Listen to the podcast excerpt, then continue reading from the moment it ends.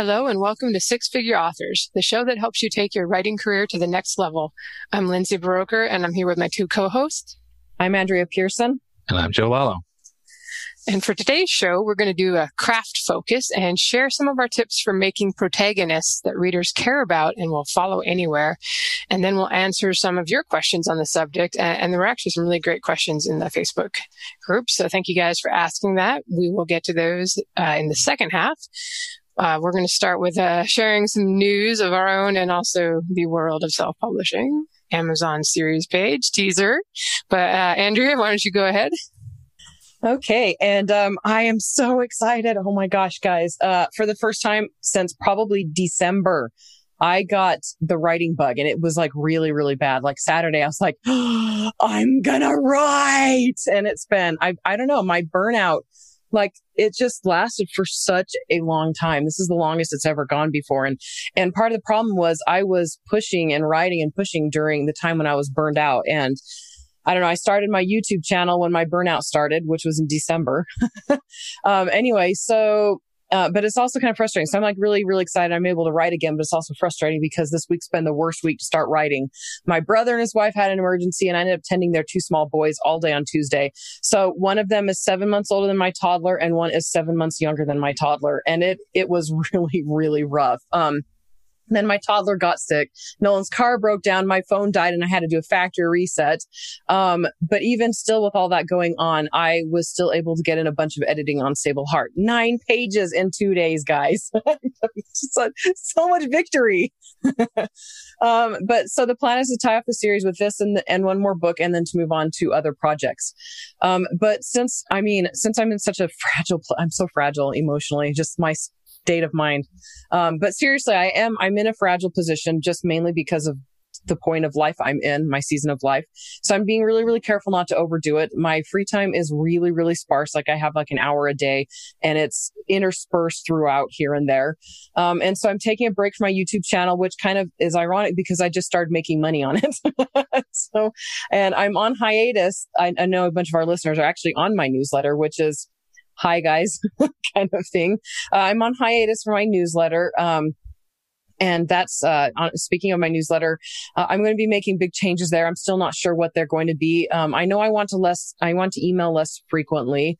And I know for sure I'll be switching up the content. I'm getting bored. I'm just so bored. I'm, I don't know. I'm, and it le- leads to burnout. And it's just something I've been, I dread, you know, my weekly emails. And I just, I want it to be something that I enjoy, you know, and not something that, that I hate and dread every single week. Um, anyway, so, uh, even if I, what I decide to do, I don't know, I don't know if, if it doesn't end up serving my business needs. Part of the thing is I'm, I'm restarting. I want to change how I'm running my newsletter.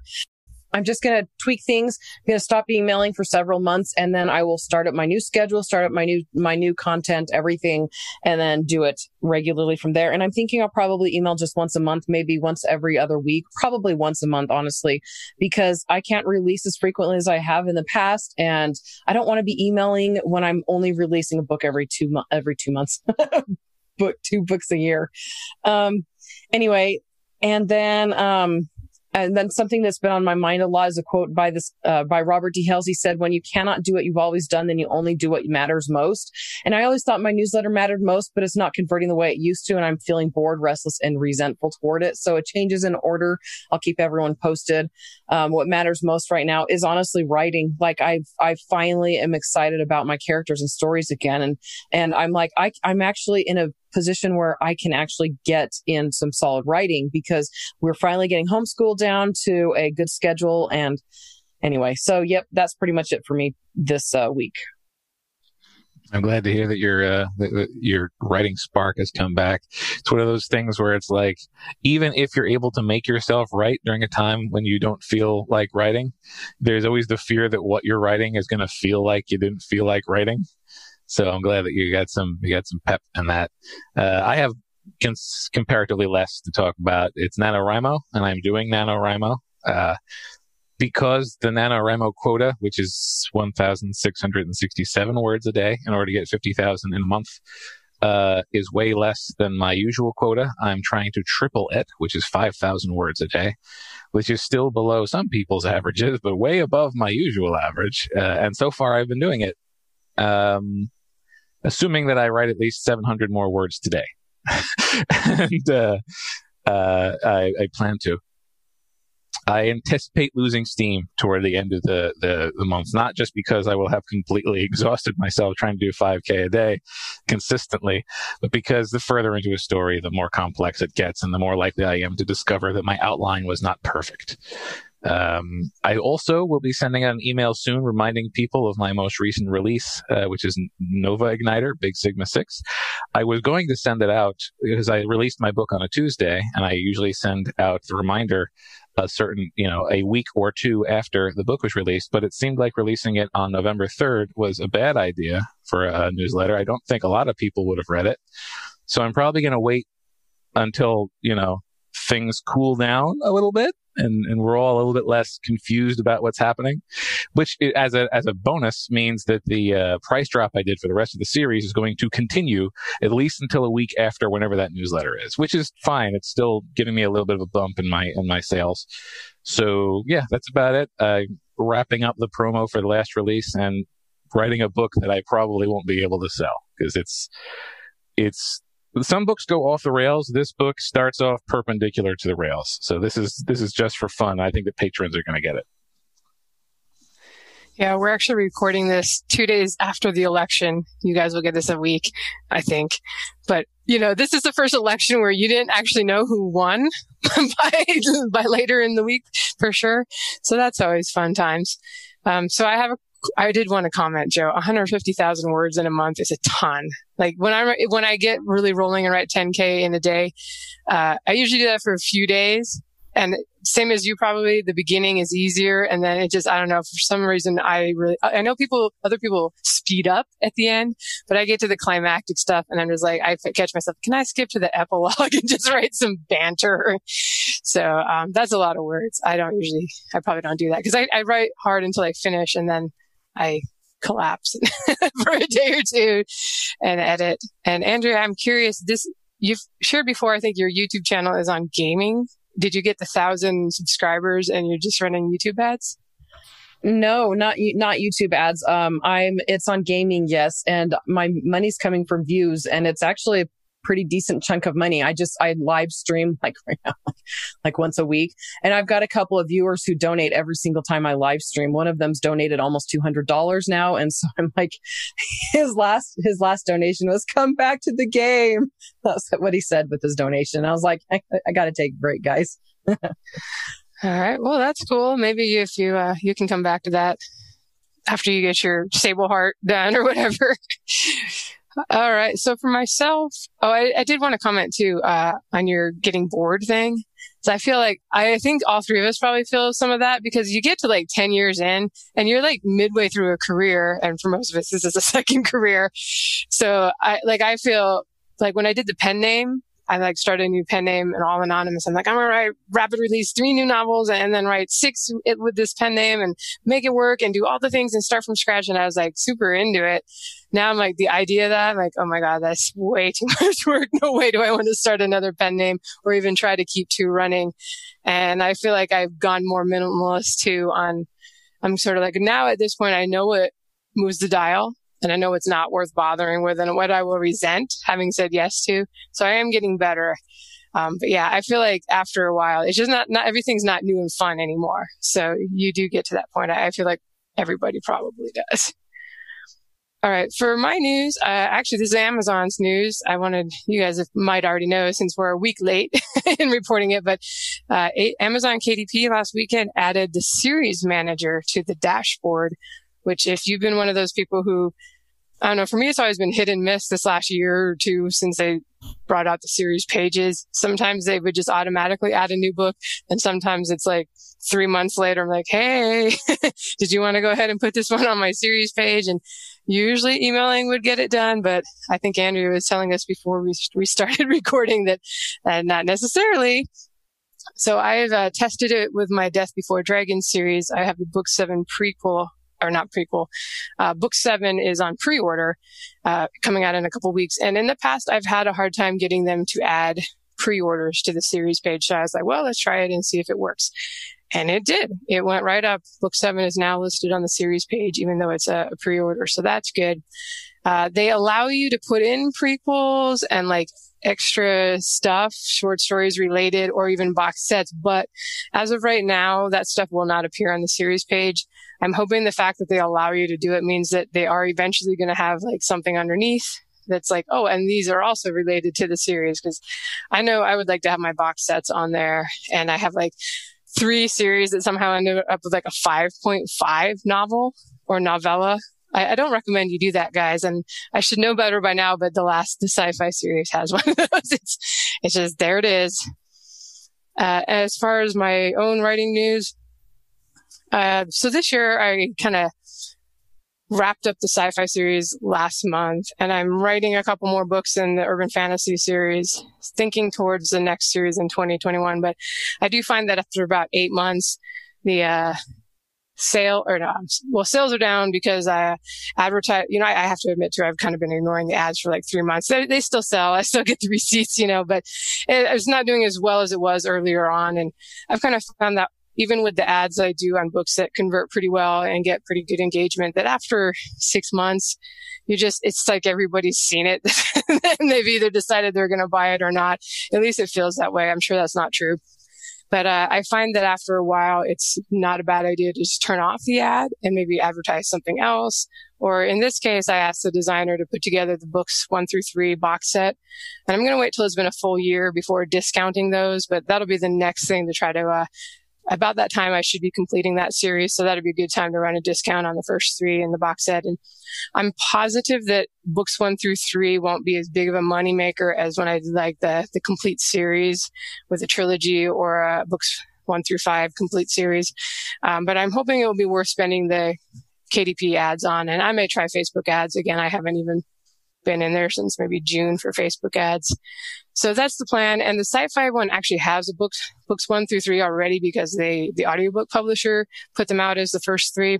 But I've never dropped that one from nine ninety-nine because I didn't want to, again, I like to wait at least a year before I drop, like basically put the first three books on sale. So I'm going to tr- give that one a shot too.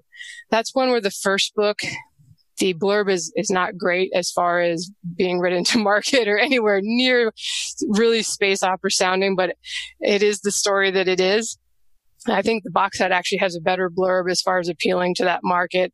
You know, the, the space ragtag spaceship crew against the world kind of thing. And I was able to do that summing up the first three books, but I couldn't have really done that for the first one book. So I'm crossing my fingers that that will, uh, convert decently for ads, because I actually never had a whole lot of luck with that series, uh, with a- advertising that book one. And like I said, I think it's like the cover is great, space opera, but you read the blurb and you're like, oh, this is a guy being chased by robots. This is not quite your typical space opera. Um, so, but actually the series did quite well, all things considered. And, you know, I had a huge number of reviews and a lot of really happy fans when I published the eighth and final one. So, Uh, I do consider it a success, but I, I, some things are easier to advertise and convert better than others, I've certainly found. All right. Now that I've rambled for ten minutes, Andrea's over there playing with spoons or something to keep awake. Let's go ahead and talk about our topic. Hmm. I gave myself more talking to do here. Okay. So our topic that we're going to start with, like I said, we're going to answer your questions in a little bit, but we're going to start off just kind of giving some tips for writing protagonists that readers root for. I think we've all written numerous series at this point, and you can kind of look back at which ones got the most fan mail, which ones sold really well, and kind of see what were the common denominators in those stories. Uh, before we jump into the tips, just a quick definition. There are many out there for protagonist. Uh, some just say the leading or main character. But one I still remember from tenth grade English that kind of stuck in my head was that the, the protagonist is the person who drives the action and changes or causes others to change over the course of the story. So why worry about a likable protagonist or one that the readers root for? I guess we're doing this before we actually jump into our tips. Why should you care? You know, not, not everybody will love your protagonist no matter what you do, but if your target audience doesn't identify with your hero, you have a problem. Uh, we'll talk about this a few times when we're answering our questions. You know, yes, some people will kind of hate read books.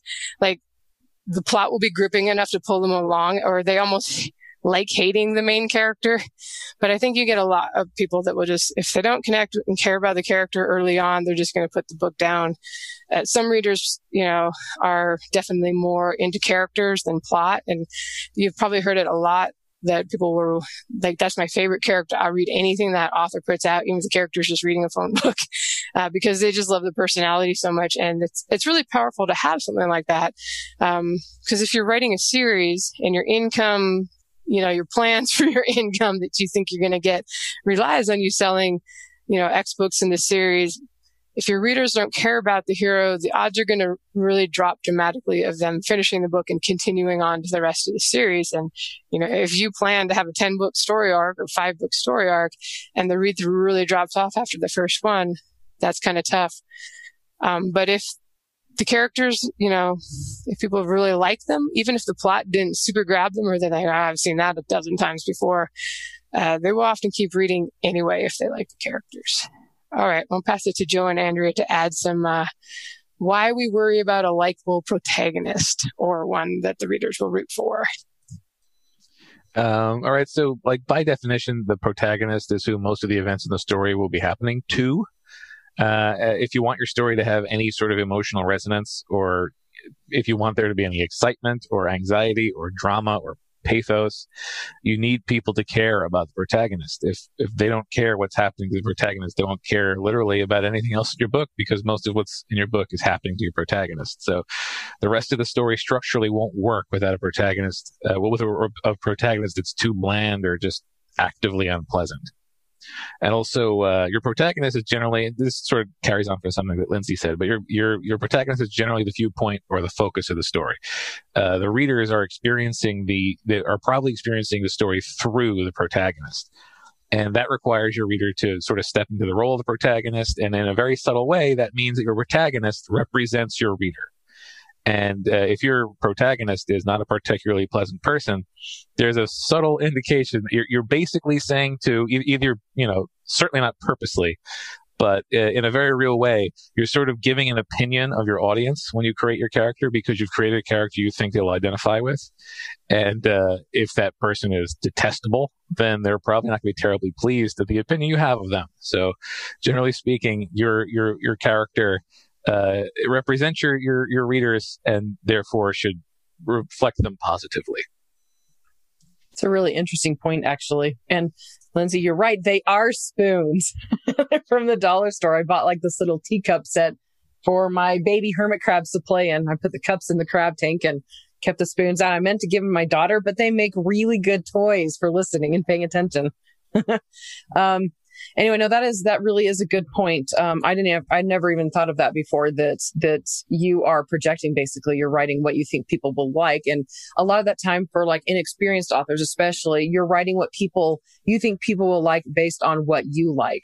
And so that's something that I fell as into a trap with. And that's something that you just have to kind of figure out as you go through your writing. Um, so the question was, why worry about a likable protagonist or one that readers root for? Um, so I have three, three little points here. Um, so why worry? Um, because we're writing books to entertain. No one wants to read something that annoys, frustrates, or bores them. Um, protagonists that aren't moving or that aren't likable or humorous in some way don't entertain readers. Um, and then next, because we are writing books to transport, uh, we want to explore the, uh, sorry, we read to explore the universe, to experience things through someone else's eyes. What's the point of doing that if the person we're going along with doesn't have natural reactions or doesn't view things in a relatable or even unexpected or fun way? Um, and then last, um, because we are writing books to educate. So even if the experience we're sharing isn't ours, there's still going to be an aspect of truth in it. Um, how the character responds, what they decide to do with what they've learned, experienced, et cetera, can and does sway readers. So readers react to things that they read in books, and even fiction can be educational. So that's, that's, and it doesn't have to be like, like formal, dry, academic, educational. I mean, people, I've learned so much from reading fiction books, like, you know, Where the Red Ferns Grow. Where the Red, Red Fern, whatever. I learned that I can cry when a dog dies because I'd never had a pet dog. I got attacked and bit by dogs when I was a kid, and it took me years to get over a fear of dogs. And when I read that book, I, it just, it hit me so hard. And of course, it hits everybody, makes everybody cry, but I'd never experienced that sort of feeling where a dog was concerned. And so that was an educational experience for me. Um, anyway, so that's, that's, those are my thoughts. And I'm going to hand them thingy, hand the mic back to Lindsay. I cannot talk today, guys. Okay, I'm done. All right. So the problem with that story was that the second dog died. Spoilers, guys, for who those who didn't uh, read that fifty years ago, thirty years ago. I don't know. It was old when I read it as a kid. Um, but no, that story wrecks everybody because you're like, why? Why does the other one die? All right. Now Andrew's going to have me tearing up here. Okay. So we're going to go on to our tips. And, you know, these are not, you don't have to do these, guys. These are just kind of like what has worked for us. And like I said, I think at this point we've written enough series and published enough books and different protagonists to kind of get a gauge for which ones really people connect with and which ones were like, ah, they were okay. But, you know, honestly, the side characters were what I was reading for. And you're like, oh, okay, good to know. Um, so my first one, and I feel like most beginning writers, uh, and not to say that advanced writers can't do this too, it's just a stylistic choice. But I, I feel like in the beginning, most writers start with the plot first. Uh, they just like, I have all these ideas and I want this to happen. And especially in epic fantasy or like saga kind of stuff, you know, historical fiction, you may be like, I, it has to be a plot because these are, the, you know, this is what happened in that historical time period. So it has to revolve around this. And, and then they create the characters and slot them into the plot as they are needed to move the plot forward and have the story happen that the author wants to happen. And I've done this too. Uh, and like I said, a lot of people, this is the way they do it and that's what they like. But I find as a reader and, you know, when I've done critiquing for other authors, I can tell, I can pick these stories out versus the ones where the character was first. And then the events that happened were a result of the character's motivations and desires, and they could not have happened to any other character. So when, it, when you do the plot first, and this won't happen to everybody, there's lots of great stories that you can tell his plot first, but um, you do kind of run the risk of either maybe cardboard characters who just kind of exist to further the plot, or actions that feel un- inauthentic to the reader. Um, if you do a lot of critiquing, you see this all the time. It's just like, why is the character doing this? This makes no sense for them to do this based on who you've created. Like, why are they doing this? And the answer is because the author needs the plot to move forward. So this character is going to do this thing that you're, as a reader, you're like, that's stupid. Why would they do that? Um, so just, if you do do plot first, just be really aware of making sure that the things your characters are doing make sense. Like they have a reason to go in that basement where they just heard a scream and a monster is running around in the neighborhood killing people. All right. Next tip is to, you know, make your protagonist awesome in some way that your target audience wishes they could be awesome. Even if it's just that your hero is sarcastic and they get to say all the things to their boss that you wish you could say to your boss, but there's no way you could do that because you'd be fired or socially ostracized. But um, we love a character that they don't, they don't have to worry about that stuff. Or, you know, maybe things happen, but um, they do it anyway. So Uh, you know, or at a lot of times, like in sci-fi and fantasy, even in further, you know, contemporary romance, everything, uh, somebody, they're just badass at something. You know, they got some really cool uh, thing that they get to do that we get to live vicariously through them. And, you know, you don't have to do this. There are plenty of examples of the everyday man character, the hobbits, you know. But I certainly find as a reader that it's much easier to root for someone that they are both awesome in some way, or they grow to be awesome in the series, but they also have fears, you know, flaws, as we call it in the biz. Uh, and, you know, and it's just, that makes the, it's the flaws and stuff that makes them human and make them feel like they're not too good. Cause that is one of the challenges when you create like a superhero kind of character. Uh, they always have to have their kryptonite, right? Or they have to have issues and fears that they're kind of working through. Um, you know, cause it's, that's what we love is the person that is, you know, they're never, they're afraid to do the right thing, but they're going to do it anyway versus the person that's just like not afraid of anything. Uh, you know, like, oh, they're so brave and courageous, but actually it's the people who are afraid and do the courageous thing anyway. And we really identify with that because we all wish we could be like that. All right, next tip.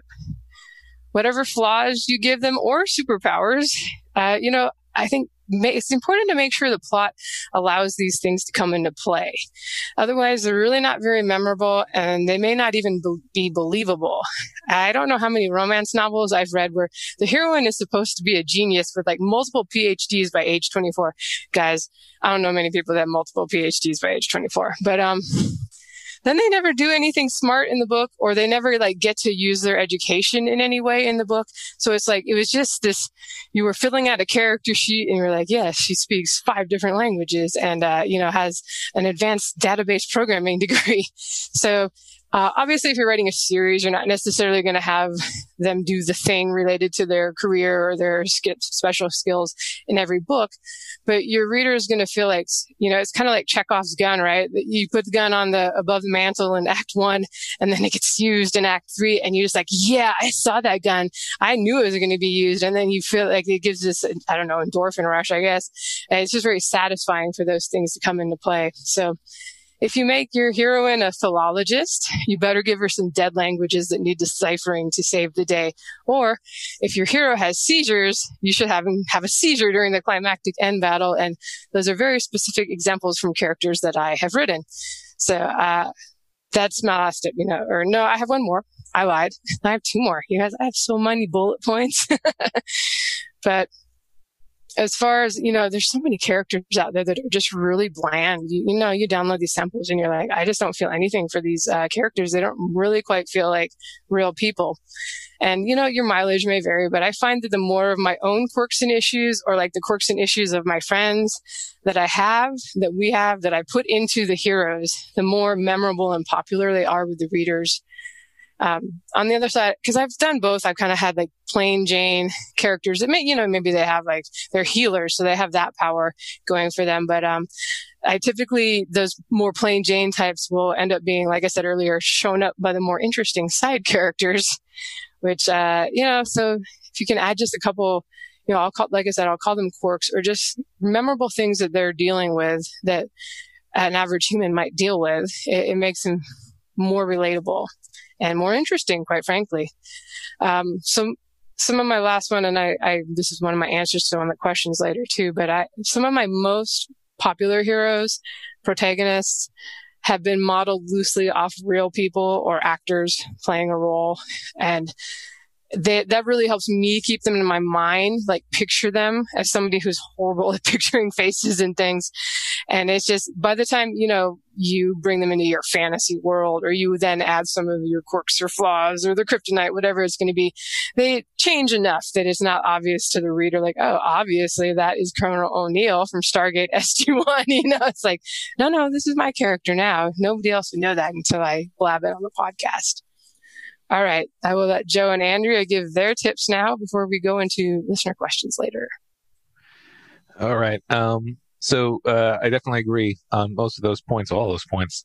Uh, and when we're talking about the skills that you give a hero, uh, I like to, to sort of make sure that the skills that the hero has are useful to the plot, but they're not perfect to the plot. Like, naturally, they're the keystone of the whole story, and they're going to have to save the universe. But if the universe was contrived to be rescuable only by them, then it can feel a little thin. Uh, there should come at least one point, and ideally several points in a story, where your hero is holding a hammer and surrounded by screws, and they have to solve a problem with skills they didn't have, or adapt their skills to the current situation. Uh, that is growth and change, and that is what sort of makes a character interesting in the long run, and sort of keeps you with them, is, you know, keeps you rooting, especially if they fail the first two or three times they run into that situation and then succeed eventually. Um, Also, don't just focus exclusively on your hero correcting their flaws. First of all, if you're writing a series, crossing off flaws like a checklist in each book is going to cause problems as you get further into the series, because you're going to run out of flaws, or you'll, you'll, you'll either have a perfect character or someone who spontaneously develops new flaws, which, if done poorly, can be really glaring. Um, the flaw should, should be a consistent struggle, a constant struggle. And uh, maybe even turn things on their head sometimes. Like, maybe you have your hero turn their liability into an asset. Or maybe even that's a problem, because they end up embracing their flaws too much and being afraid to grow beyond them because they think they need them to succeed. So the flaw should be a constant presence and maybe should never be completely wiped away. Um, also, this is a subtle one. Uh, I like little things like this.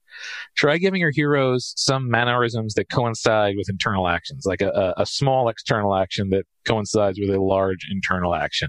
There's an episode of West Wing where they establish that you can always tell when President Bartlett has made a decision, he's made his mind up on something, because he puts his hands into his pockets and he smiles to the side. And then later on in that, I think it might even be in the following episode, he's asked a question that has been the focus of a multi-episode arc, and they don't show him answer. They just show him put his hands in his pockets and smile aside. And you know that he's made up his mind. And that's, the, I, I really like when you can attach, like basically create a shorthand. It's like, you know, an inside joke with the, uh, with the reader. I do it in my books all the time.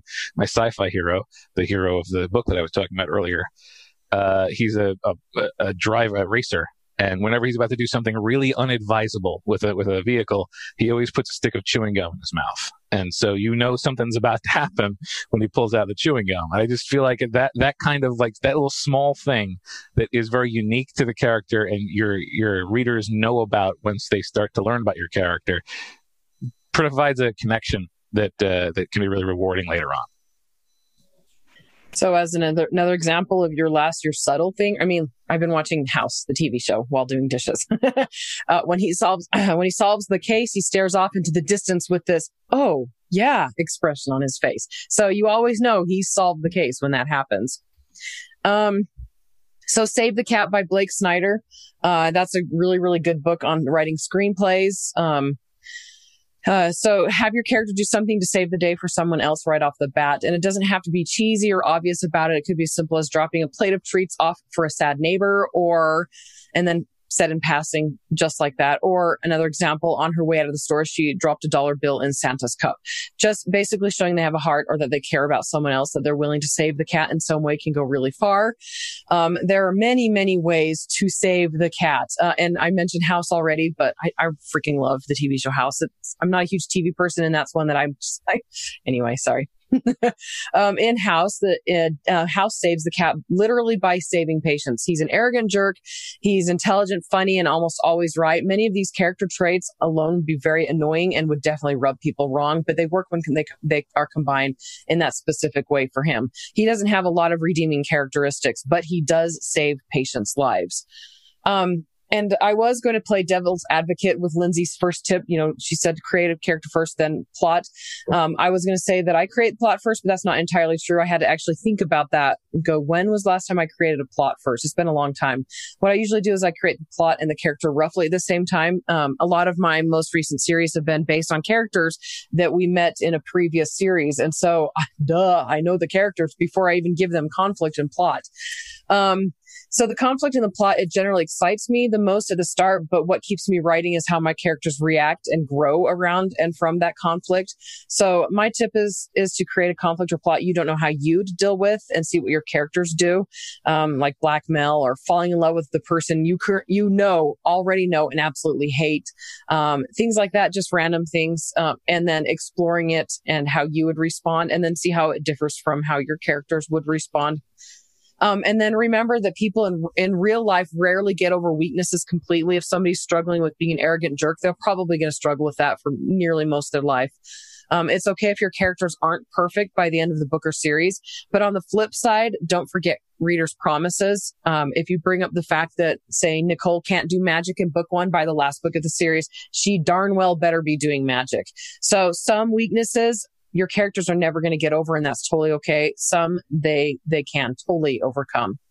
Um, and don't make your characters true to life so much where they feel schizophrenic. I don't know if you guys have ever read books like this, but uh, books aren't nearly deep or complex enough to show every single aspect of a of a character's personality the way you would know a dear friend or family member.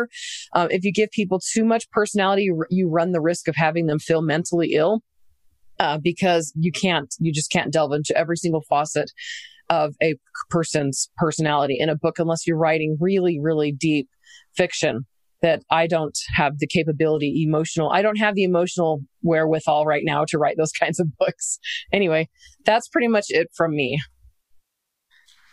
Yeah, that was a good point about not necessarily, they don't have to get over their flaws or weaknesses. Like, it is possible, depending on the flaw you give them, it may be something that you want them to gradually work toward and they can resolve by the end. But if you gave them something, uh, I'm, I'm going to use medical stuff later on because that's something I often do as someone with medical issues and with lots of friends with medical issues. Um, like, I've actually had this conversation a number of times with an autistic uh, beta reader.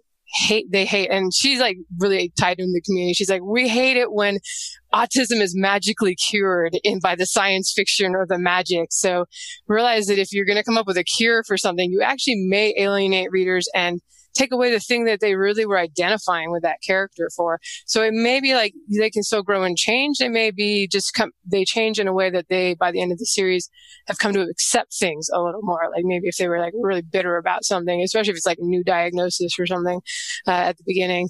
So yeah, you don't have to fix everything by the end of the series. Uh, most, most flaws that we all have, we're probably stuck with them for life.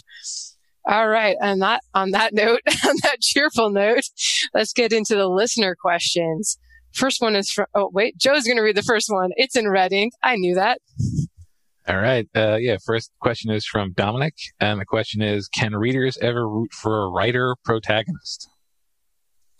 All right. I stuck myself in here first. Um, you know, I would never say never. There's like, there's, especially if you're indie publishing, there's no rules, hard set rules. If you want to try something, uh, you know, that's up to you. If it doesn't sell, then you know it didn't work. Um, but I do think there's probably reasons why agents and publishers are like, never send us stories where it's a writer protagonist. And, you know, just they probably they've seen it a lot.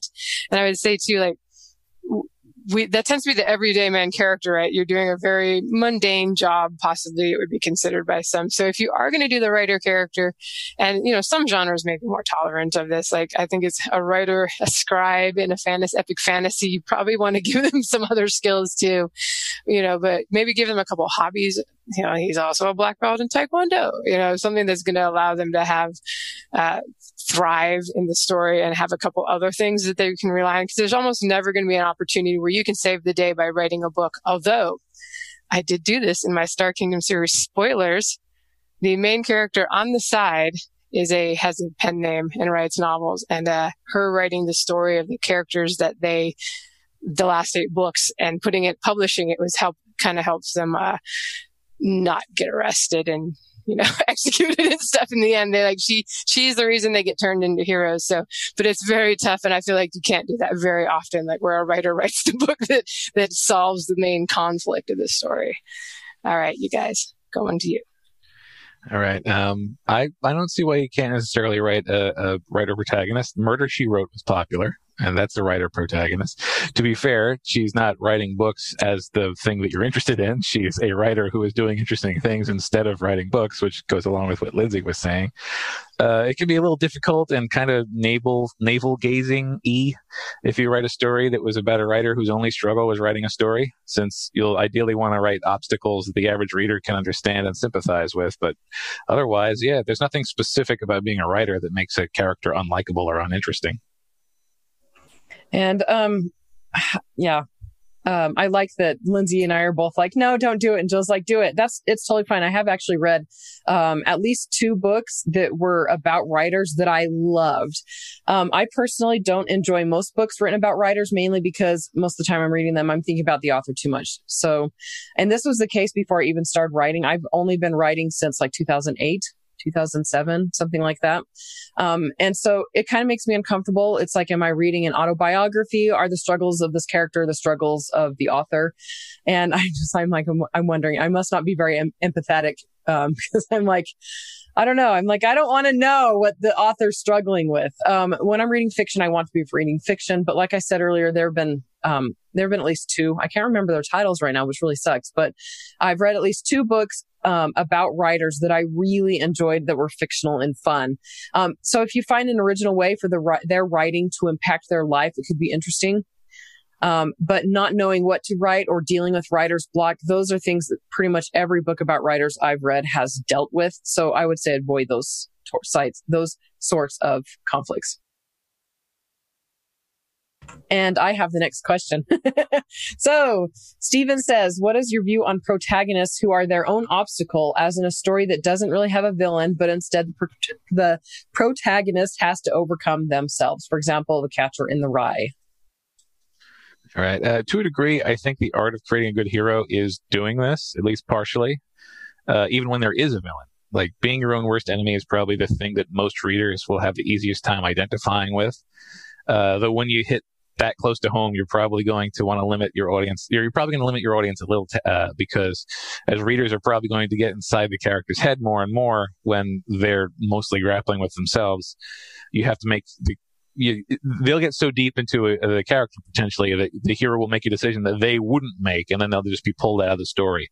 So when you get really very psychological with a character, you have to be very clear with uh, the motivations. Like, if there's going to be a plot swerve or an, uh, a decision that doesn't make a tremendous amount of sense to the average person, you have to make sure that you lay the groundwork and foreshadow it. But uh, yeah, I think it's excellent to have internal struggles be the driver of a story. Um, and this is an answer I give quite regularly. I'm going to say it probably depends on the genre. Um, some genres need antagonists. Uh, readers expect them and might feel let down if there isn't one. I think it depends on how you handle it, though. Um, I've never read a fantasy where there wasn't somebody who played an antag- antagonistical, antagonistic role. Um, even one where the main character was his own worst enemy too. Uh, but there are a lot of genres where a villain doesn't need to exist. So like romance, dramas, et cetera, they don't necessarily need antagonists. And depending on how you handle the, um, uh, depending on how you handle things, you could, I mean, other genres probably could be done very well with that too. And I'm going to say absolutely. The the types of conflict, if you look up the lists, are like man versus self, man versus man, man versus society, man versus nature. And some of them add in man versus fate and man versus machine. Man versus self is always like the first one listed. So yes, and I, I've seen it in all, I would say all genres. It tends to be more, I want to say, like literary or in short stories and that kind of thing for the man versus self kind of thing, or, you know, but man versus nature is huge in sci-fi. Uh, that's, boy, nature is tough in space. Um, but and I would say a lot of mine are very much, there are antagonists. I write basically action adventure stories.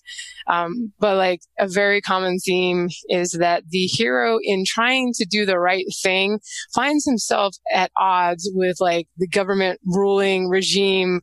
And like, if he would just do what, you know, what he's told, what the law says, um, you know, he would be okay. But in choosing not to do that, or she, I've done them both ways, you know, they basically get themselves into a lot of trouble. But because it's fiction, uh, they are doing the right thing, or the reader and the author believe so. And, and by the end, often you end up with the government overthrown. I wonder if we're a period of our own times. I have no idea. No comments on that. The lovely thing though about writing sci-fi is you're like, no, it's the Star Kingdom. It's, it's nothing on Earth. It would, it would not be at all thinking about anything going on on Earth.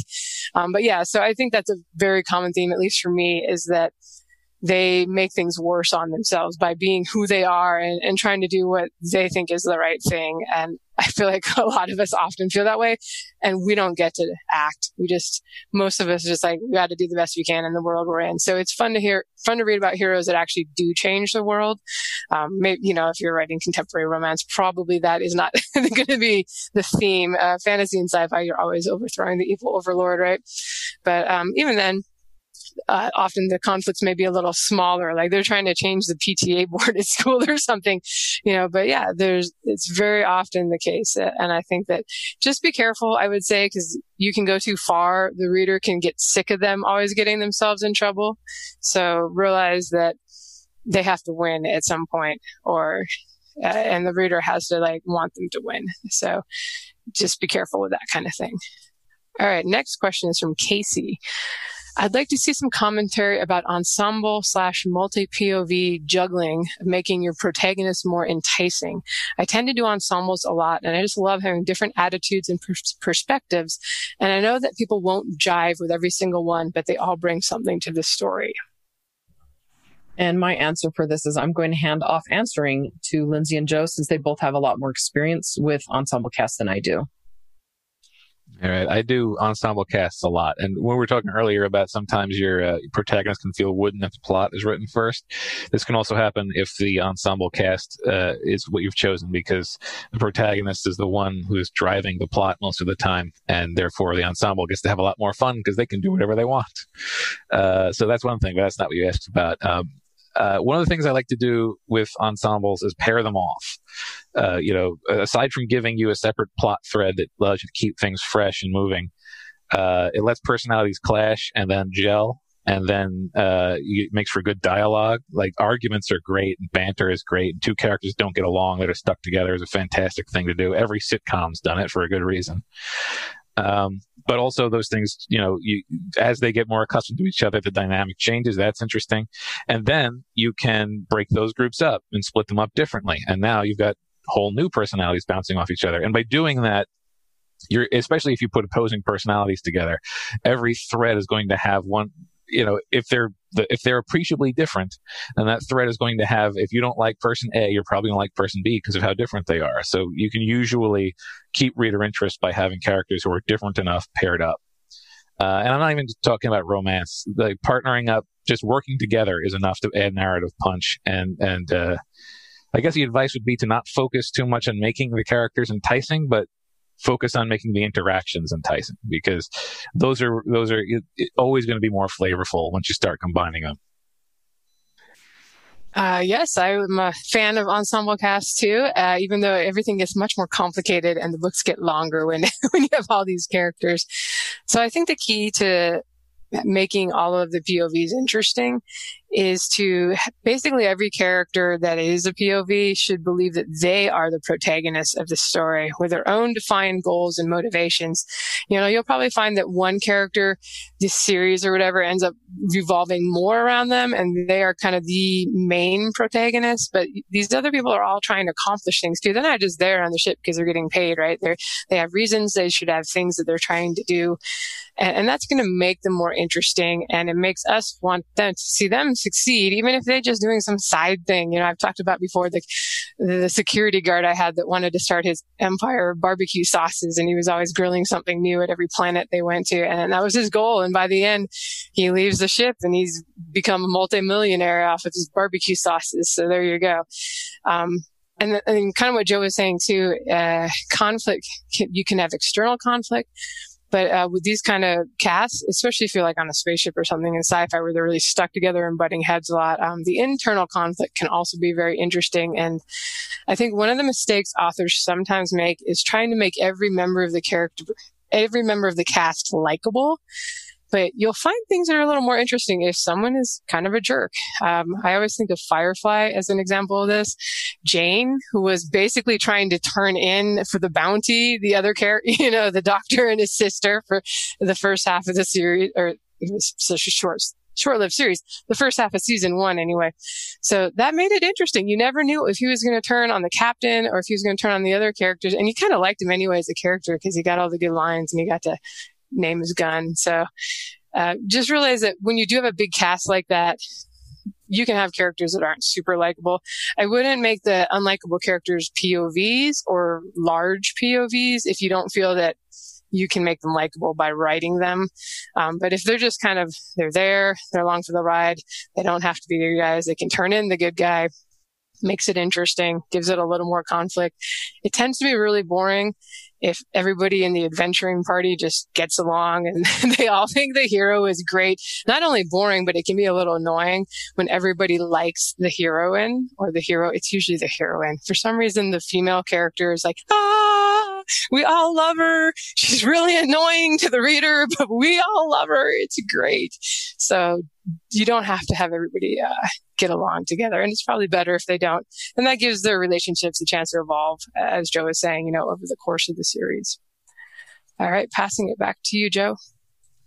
All right. This question is from Letty. How do you make each of your protagonists have a distinct voice so they feel like different people to the reader, whether it is in a multi-P O V book or in the next book? So a couple things. First, and this is a dirty little secret, you don't always have to do this. Depends on how different your books are. Uh, obviously, in the same book, you want variety amongst the characters. Uh, and if it's different books in the same series, you want variety amongst the characters. But if you're branching into an incredibly different genre, like I have written in sci-fi, I've written in fantasy, I've written in steampunk, you can pretty much take the same basic skeleton of a character and they will be drastically different in that different story because the circumstances surrounding them are different. I mean, you're obviously going to want to give them different names and, and differentiate them a little bit, but you can make them almost exactly identical. And, you know, a, a fiercely analytical, detail-based person in a medieval fantasy is going to be almost useless on a battlefield. Uh, they'd be better planning, but uh, that same person in a sci-fi setting would be the leader of a company or an admiral. Like, you can just take precisely the same personality and change the circumstances and have them feel like an entirely different person because of how they've had to deal with things. But to not dodge your question, diversity is a good place to start. Have a good mix of races, genders, philosophies. Uh, that's going to automatically differentiate uh, as long as you represent them, you know, in a way that's believable. Uh, a cheap way to do this, uh, especially if you have characters that by, for whatever reason, sort of need to be somewhat similar, is to give uh, one or two of them distinct speech patterns. Uh, again, you don't want to like give somebody phonetic Cockney speech because uh, it'll get really exhausting to read. But, you know, a couple of turns of phrase and mannerisms, uh, you know, make make them noticeably Southern, or, you know, just throw stuff like that in. It will be, again, sort of a dialogue shorthand that will allow you to differentiate. Plus, and this is weird that I've found, when you give somebody a certain manner of speech, you start writing them in a different way. Uh, you just start to, you know, because you sort of have to put together the thoughts that produce that dialogue. Uh, and so it's, that's just another small but easy thing to do. Having two people working together who are subtly or drastically different in their motivations is a great way to create tension. So just motivations in general, giving people different goals is a good way to differentiate them. And, uh, yeah, I mean, put a mixture of those things together, and I think you'll have a hard time making characters that are substantially the same, let alone having a hard time differentiating them. And I agree with Joe on this one, um, his first point. Simply tossing the same personality into a completely different setting, a different conflict, bad guy story, et cetera, would bring out hugely different results. Um, that said, thought process is where I distinguish between my characters. So Lizzie is upbeat, Nicole is thoughtful and analytical, and these are my different main characters of my series. Abel is abrupt, Jacob is earnest, Carter's anxious and honest, Ridge is rash and doesn't think decisions through. Um, basically, they all have at least one characteristic that makes them stand out. And there are a ton of adjectives. Seriously, there's tons of adjectives in the dictionary to pick from. So one thing you can do is write down character traits. So a one-word character trait or a phrase for a character trait on slips of paper, fold them up, put them in a jar, then remove two or three random ones anytime you need to create a new character and see what happens. And that's kind of something that you do once you get to the point you're like, okay, what's this next character going to be all about? You know, because you've written all the all the characters in the whole world and need more ideas. Yeah, I would say that I have written a series now in books that I, I would definitely say that I struggle with, like, coming up with new types of characters. I tend to have my three or four types that I like to write and I gravitate towards. And the farther I get away from it, like, I can make a different type of character, but I'm not as interested in them, you know, especially like if you got a romance or something, you probably have like the same types of guys and everyone is like, you're a dream guy, possibly. Um, but so, yeah, it is actually a challenge. I would say probably not with your first series. Um, but as you keep writing and you have readers go, you know, they kind of all have the same sense of humor. And it's like, yeah, it's kind of my sense of humor. I mean, what are you going to do, right? Um, but I, I said this before and I find it really helpful. And I'm, I'm probably going to do it more going onward because it's been so helpful for me is, um, like I said, modeling them off of real people or actors that are super distinct in your mind and have a lot of personality. Um, like I said, I don't always do this, but when I've done it, I've usually adored or hated the character, you know, had strong feelings about them the same way as I adore or hate the uh, person that I modeled them after. And it's, you know, it's rarely somebody I actually know. Um, that might make it a little awkward if you're like, dude, this is my husband modeling this after. You think he'll notice? Um, so it's, so I don't really know them well. I'm just kind of grabbing sort of their personality a little bit and some of their traits. And, um, I don't know. I find it really helpful for me. And by the time you add, like I said, you put them in your world with their goals and uh, add a couple of your own flaws. They do, I think by the time you start writing, they do become unique people and nobody's going to be like, oh, obviously this is, um, you know, this person from the new, the Channel five news anchor or whatever, you know. So I, I just find that super useful because real people are quite interesting. which is always weird to me when characters are boring. I'm like, most people are not this boring.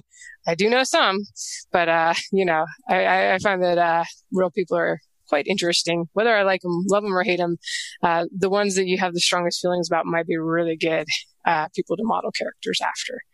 Uh, okay, Andrea, passing it back to you. Uh, one of my author, um, she's an author friend I had, we, uh, let's see, how long ago was it? Uh, before I started indie publishing. So it's back when I was with a publisher. She, she wrote a romance and based the main guy after an ex-boyfriend. And she gave him the same name as her ex-boyfriend. And he found the book. She wasn't a well-known author, and he lived in a totally different state, had no idea she was a writer anymore. He found the book and emailed her and was like, uh, did you mean to do this? She's like, I gave him, I changed his name. And she's like, oh, the name I changed it to was his real name.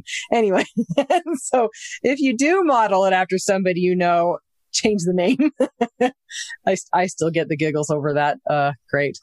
Okay. The next question is from Alexa, not Alexa, Alexa from Google or, you know, hey, Google and, and Siri and all that stuff, but Alexa says, any hints on how not to write unlikable heroes? I write romance and constantly have to go back over the second and third drafts to add in redeeming characteristics. All right. So this is a tricky path. Um, you'll, uh, presumably they're unlikable for a reason, or they have unlikable behavior. Uh, you're going to want to make sure that there is a reason. Uh, uncovering it, uncovering that reason probably is going to be the focus of your story. But if it isn't, uh, make sure you do. Uh, you don't have to do it immediately, but you should hint at it pretty early on, or else people might not feel compelled to stick around. Uh, you'll also need to learn which lines of unlikability you absolutely cannot cross. There are different points of no return for different uh, readers. Uh, a kick the dog moment can make a hero completely unredeemable. We mentioned Save the Cat, Kick the Dog as its opposite. And uh, this varies not just in in-world, the in-world social values, but with the actual philosophies of the reader. So, like, some people are going to say, oh, well, he was unfaithful, but they'll just let that go.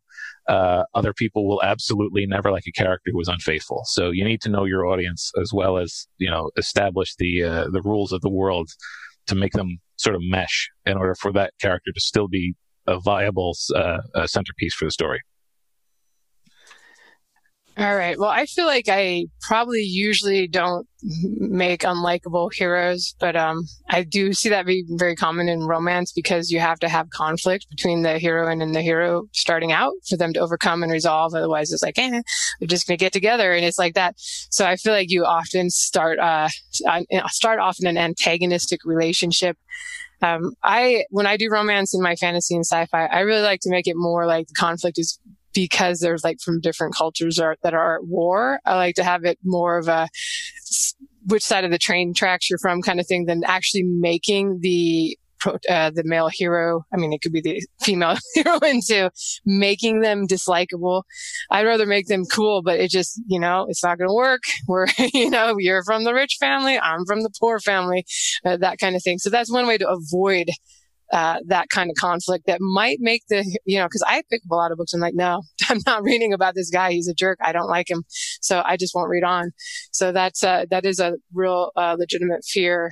But I, to answer your question more uh, aptly, thoroughly, something like that, the short answer is to kind of let the know, let the reader know as early as is possible, like Joe was saying, uh, what their motivations are and why they are the way they are.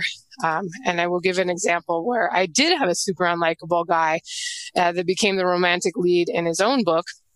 It was never planned that way. He was basically the foil for my hero, who was this pilot, general, adored by all the ladies. Everybody loved him. So this guy had a reason to, like, who wouldn't hate somebody like that, right?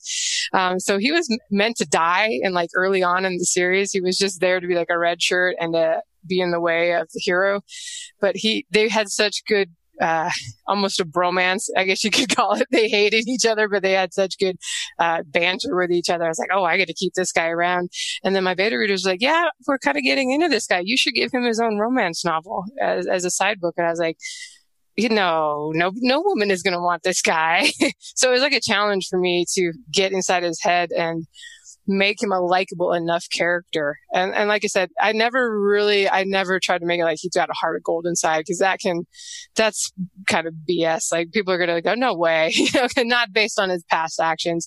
But what I did is just kind of go back to his childhood a little bit and figure out why he is so the way he is. So, and I think uh, we actually like that, especially women. We like the guys that are like rough on the outside, or we think we do in the romance novels anyway. Real life, you should probably marry the nice guy. Um, but you know, so that's the thing that is appealing, to like have the rough and tough. He's, he seems like a jerk to everyone. And then you get the one that's kind of like, well, let's dig a little deeper. Maybe he's got redeeming uh, features. So just give a hint of that redeeming stuff and let it come out by the end of the story. And I, I think that is a way to make a character that seems really abrasive, uh, more likable. Okay, Andrea, take it over. Um, so I've had this problem in the past, um, accidentally writing uh, people who are unlikable. And I found it took conscious effort while writing to make them likable. I have a ten book series where the first, the main character was unlikable in that first book. And I think I talked about this last time we talked about craft. Um, and so just a conscious effort while writing, and then lots of analyzing over the thoughts and actions that, and the comments that my character was making. And um, I'm naturally sarcastic and blunt. So if I let too much of my personality enter my books, my characters come across as sarcastic and blunt. And apparently that's repulsive to some readers. Uh, but it is, honestly, like, sarcasm is something that not a lot of people will catch. And so you can have a character who is sarcastic, but they need to also be, uh, you got to soften it a little bit from possibly the way you would have them, the way they would be in real life, or have them be not a main character. So like a sarcastic side character is fine, but your main character, just tread carefully. And then I, I, my, I don't know, my advice is just, I just analyze, and I'm, and I'm sorry, but it might just take twenty novels before it, it becomes something that's not so much of something you have to work on. Sarcasm is definitely a tough one to convey only in the written word, without like the, the wink and the smile. I'm just joking. Uh, I just, I kind of have, I don't know, it's probably obvious to everyone, but it's kind of an epiphany to me, like why I really dislike people online uh, that were sarcastic to me, even though I knew them in real life. And like, I know this person is pretty cool in real life. And the whole sarcasm thing, it's like, if you make it towards other characters or to your protagonist or whoever the reader is rooting for, or if you're just doing this as a person, if your jokes put down other people, it's mean, it's cruel, it's going to be seen that way. You can still do humor and sarcasm, but make it like self-deprecating humor, or make it about the situation rather than a diss. I'm going to say a diss, a slur, or something uh, towards the other characters.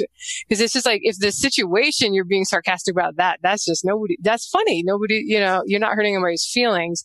If they're always mean to a character, it's going to come across as like, I don't like that protagonist or that person. They're always mean. They're, they're rude. So, um, I, I try to remember that myself, because I also have the sarcastic streak, and I try to edit before the words come out of the mouth. But oh my gosh, it's hard when you're talking. It's much easier to be like clever on the page than it is in real life.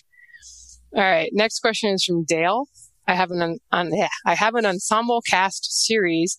The male hero keeps getting himself in trouble and the female members keep rescuing him. Problem or pro? Um, all right. So I think this is overall, this is fine as long as it's not like repetitive. Uh, it just sounds like a character trait. Uh, I will say that you need to make sure that character who keeps on getting in trouble has a reason to be in the story other than that. Otherwise, it's going to be incredibly annoying if their entire role in the story is to be an obstacle.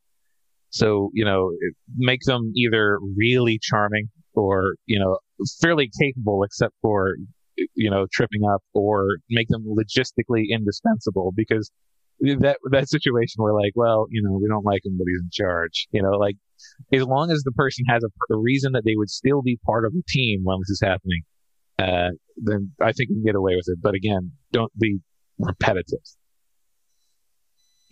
And I would say, um, I personally would vary it up a bit. Um, being predictable can cause readers to stop reading, and it also might re- lead readers to wonder why he's incapable of rescuing himself occasionally. Um, that, those are just my initial thoughts and my last thoughts and my middle thoughts. So many thoughts. Um, so my reaction is kind of like, this sounds like the kind of thing that may annoy your male readers and get you reviews about it being like too politically correct or too woke. Like the guy is always being rescued by the women. Um, can they save each other fifty-fifty? Like, I don't know why I remember this, but I remember as a kid watching the original reruns of the original Star Trek, and I kept track, like, how often did Spock save Kirk and how often did Kirk save Spock? And I just like that they kind of, it wasn't always like Spock wasn't always the perfect one. Sometimes Captain Kirk saved him, uh, you know, so I, I feel like we like equality. We like fairness as a species. We rarely see it in the real world. So it's really appealing when uh, we kind of get it. Like sometimes he's the hero, sometimes she's the hero. Because um, I think, you know, yay, it's not the female that's the damsel in distress. But I, I think you probably don't necessarily want to do a male damsel in distress either, if it is your one of your main protagonists. Um, uh, we, we like people to be able to get themselves out of situations sometimes and be able to save the day. Um, yeah. And it's satisfying when um, somebody who was the damsel in distress grows and becomes the hero, you know, blah, blah, blah. I had thoughts for uh, the ones that Andrea didn't fill in. So, but I will now pass it to Joe for the next question. Okie doke. Brent asks, how do you write a great anti-hero? And uh, I think the trick is not making them immoral, but making their personal morals diff- differ from the morals of the world around them. So they might lie, cheat, and steal, but they don't lie to the people who don't deserve to be lied to, and they don't steal from people who can't afford it, for example. Um, they need to have a personal code, even if they don't realize it. And th- that that's often a really good scene with an anti-hero is when they come up against the situation that they've done many, many, many times, but they can't bring themselves to do it this time because they realize that the person that they would be doing it to just doesn't deserve it uh, or wouldn't be able to handle it. So they're following rules. They're just not following the rules. And also, as I said earlier, no kicking dogs. There's going to be a moral event horizon that uh, once you cross it, they're not an anti-hero. They're a villain or a fallen hero.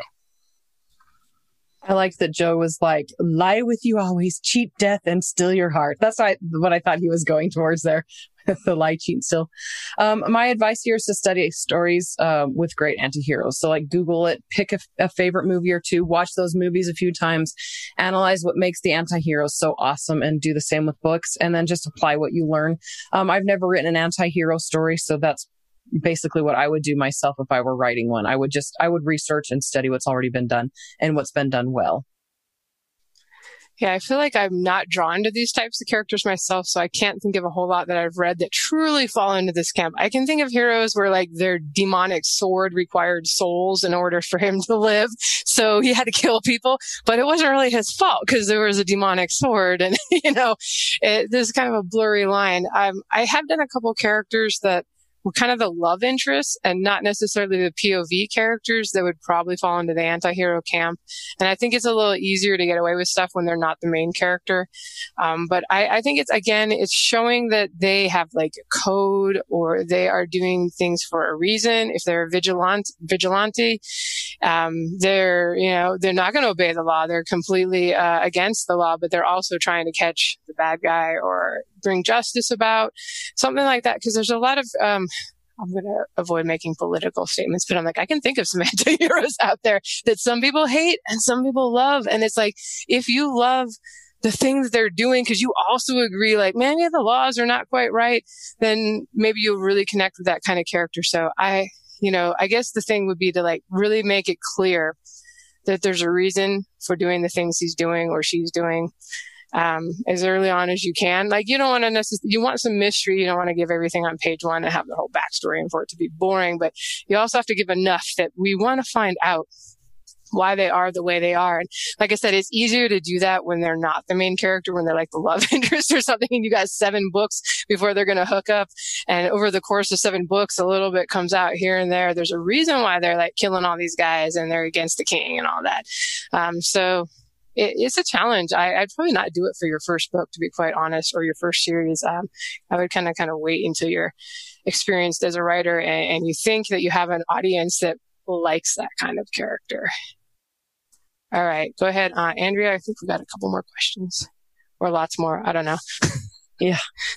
And I, hold on, I had dropped my document down. Okay, so Robert says, slightly off topic, I hope this adds to rather than distracts from the discussion, but is it is it even necessary to create protagonists that readers really want to root for? Can a great plot carry the story, even if readers don't necessarily love or even like the protagonist? I say this because no one is universally loved by all, and some readers won't like the protagonist no matter how you craft them. Um, all right. So you can create a really rich world and a fascinating plot. Uh, but if you don't have at least one protagonist that people will at least tolerate, then you're basically putting a, a rock in the shoe of your readers. Like, now there's something in the way of them enjoying the tapestry you've painted. Uh, you can also make a, a protagonist who the readers are hoping will get their comeuppance. Uh, but either way, you're writing on hard mode. Like, it, it, there's a reason why most stories have got an interesting protagonist. Uh, and, and, you know, you should have a fantastic plot. And you want to know something? If you make your fantastic plot and you make your fantastic world, it will be better if you also have a good protagonist. So try to make sure that there is one. And um, I say, yes, it's possible. Um, a lot of readers don't like the main character in my Mosaic Chronicles. I think I've mentioned, I think I've mentioned this. I've mentioned it this episode at least. Um, but because they love the plot, they stuck to the series. But that said, once I fixed her up, the series did so much better. So um, obviously you're just, I mean, aim, aim to do, have the best character possible, not meaning like the most perfect one, but one that people relate to, because, and then just ignore people who aren't going to like it. Um, yes. What was the question? No. That's what I get for fiddling around with uh, Zoom or whatever we're on. So, um, I think you can make a hero that the reader kind of hates. I talked about this before. Hate reading. It's a thing. Or, you know, cause I often like, I don't know. I often hate female protagonists. I don't know. For some reason, I judge them more harshly than the male protagonists. I don't know. Maybe it's the other way around for guys. I have no idea.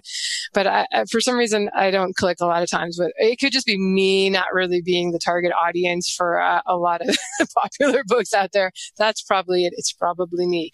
Um, but I think to the books that you, that most of us want to write are the kind of books that people will go back and read again and again.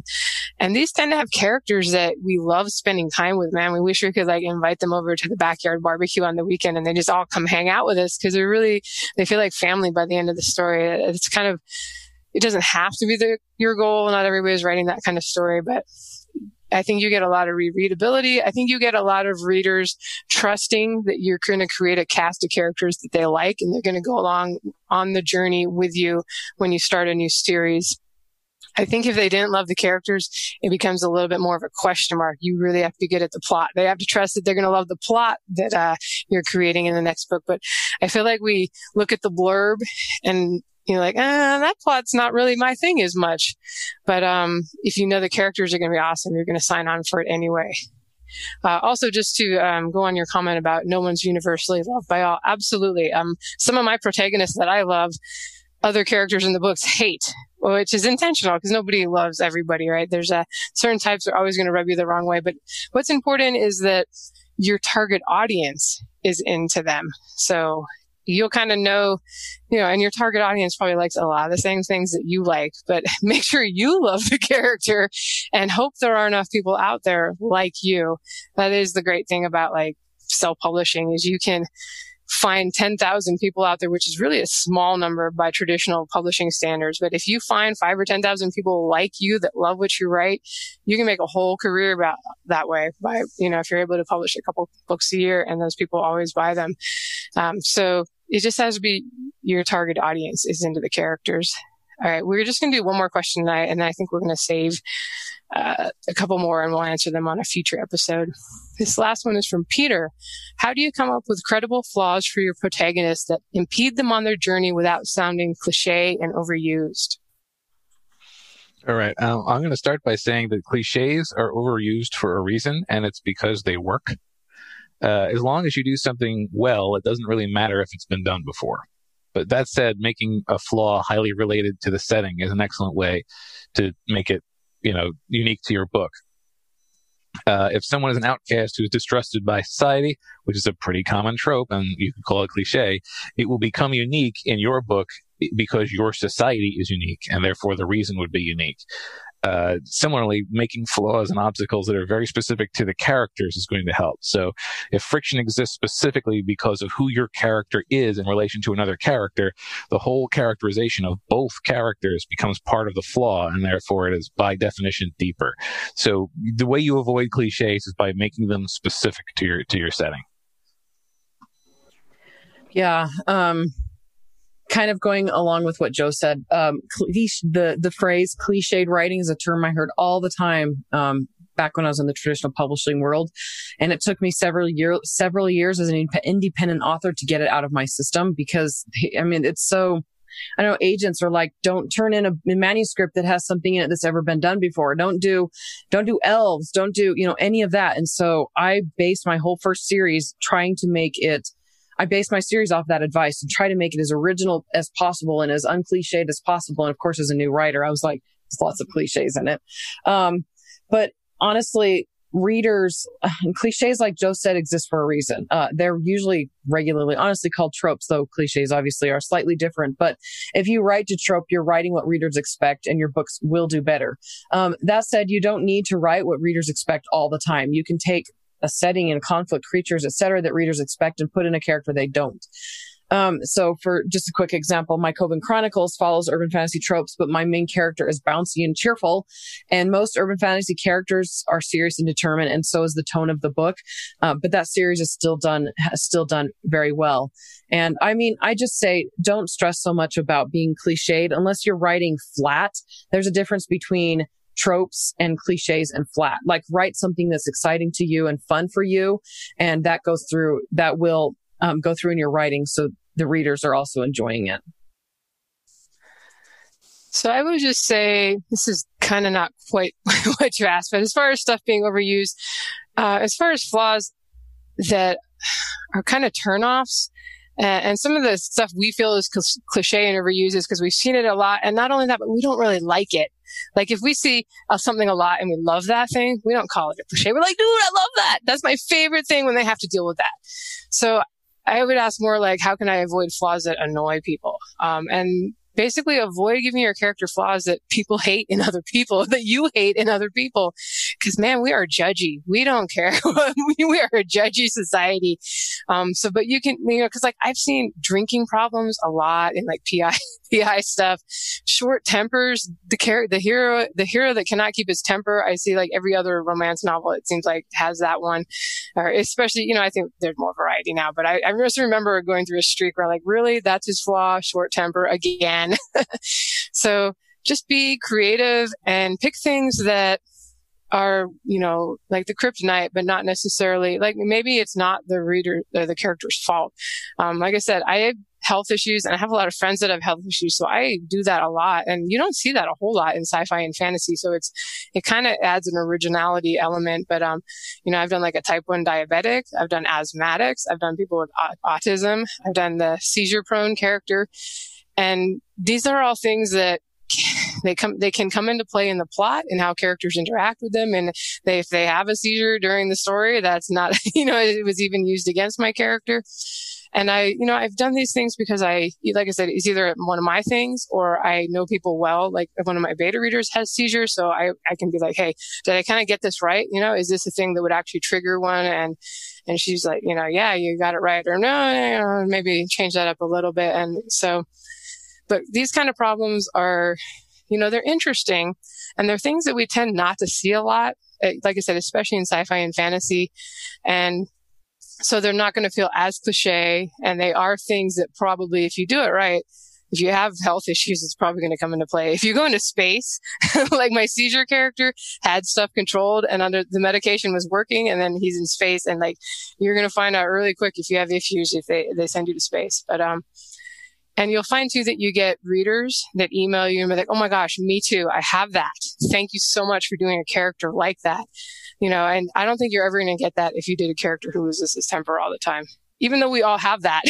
It's like we don't, since we consider it like we hate that we lost our temper. You know, it's not like something we even want to identify with. But um, so just, I guess, be creative. You know, don't go for the first thing just because you've seen it done a lot in your in your genre. Um, think about things. And obviously, it doesn't have to be health stuff.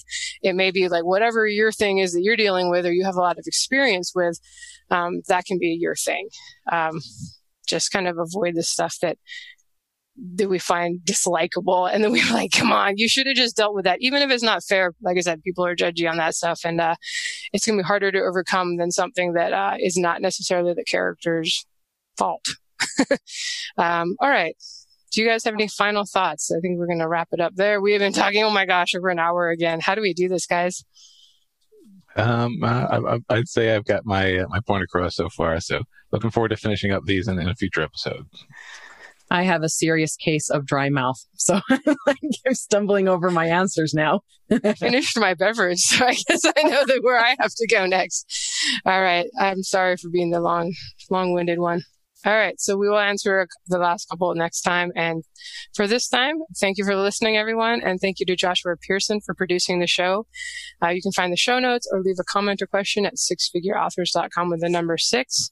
Or leave a comment or question in the Facebook group, Six Figure Authors, which is where most people do. Every now and then we get a comment on the page. I'm like, ooh, a comment. But um, thank you, everyone, and have a great week. Bye-bye. Talk to you all later. So long, everybody.